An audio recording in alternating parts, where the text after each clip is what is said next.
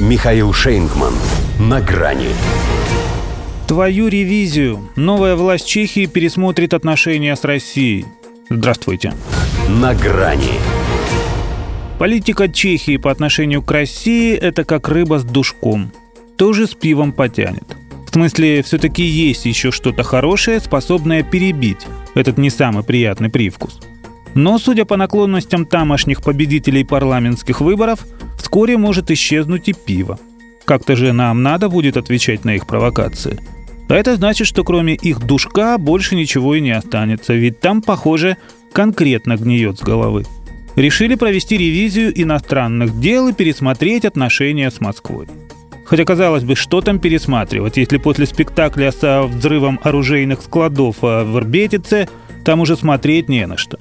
Но, как сказал некто Мартин Дворжек, он у них один из авторов проекта внешнеполитической доктрины и основной претендент на должность главы МИД, в этой сфере новое правительство будет следовать традициям первого президента самостоятельной Чехии Вацлава Гавела, что означает акцент на права человека и гражданское общество.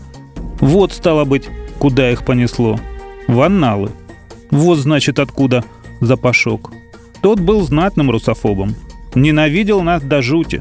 Собственно, это и все его традиции. Поэтому свой вариант закона Магнитского, соответствующим списком, это все непременное чуть ли не первым пунктом на голосование, поэтому табу на доступ недемократических государств КНР тоже посчитали ключевой инфраструктуре республики, хотя кабинет Бабиша и без них с этим неплохо справлялся, по политическим мотивам исключил Росатом из тендера на строительство энергоблока АЭС «Дукованы». Поэтому расходы на оборону довести до 2% ВВП, как требует того устав НАТО. В общем, неизвестно как чехам, но американцам такое рвение должно понравиться. Впрочем, может, на то и расчет, чтобы отобрать все-таки у Польши статус главного городского сумасшедшего в Евросоюзе.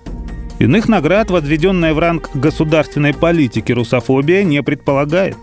При этом либеральная коалиция здесь еще и властью-то не стала. Правда, активно над этим работает. Устраняет, то есть последнее препятствие, президента Милоша Земана.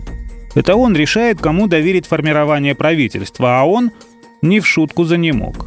Но даже без сознания в реанимации остается самым вменяемым из них. Всегда выступал за прагматизм в отношениях с Россией. Следовательно, для них опасным. Вдруг выздоровеет. Чтобы не откладывать тело в долгий ящик, Сенат, которым заправляют недруги Земана, уже принял решение отобрать у главы государства полномочия ввиду его нетрудоспособности. Через неделю это, скорее всего, сделает и нижняя палата. Непорядочно, аморально, подло. Но примерно по той же схеме они планируют добить и связи с Москвой. Возможно, мы из-за этого и не станем отказываться от чешского пива. Но это будет тот случай, о котором у нас говорят: пивом душу не обманешь. До свидания. На грани с Михаилом Шейнгманом.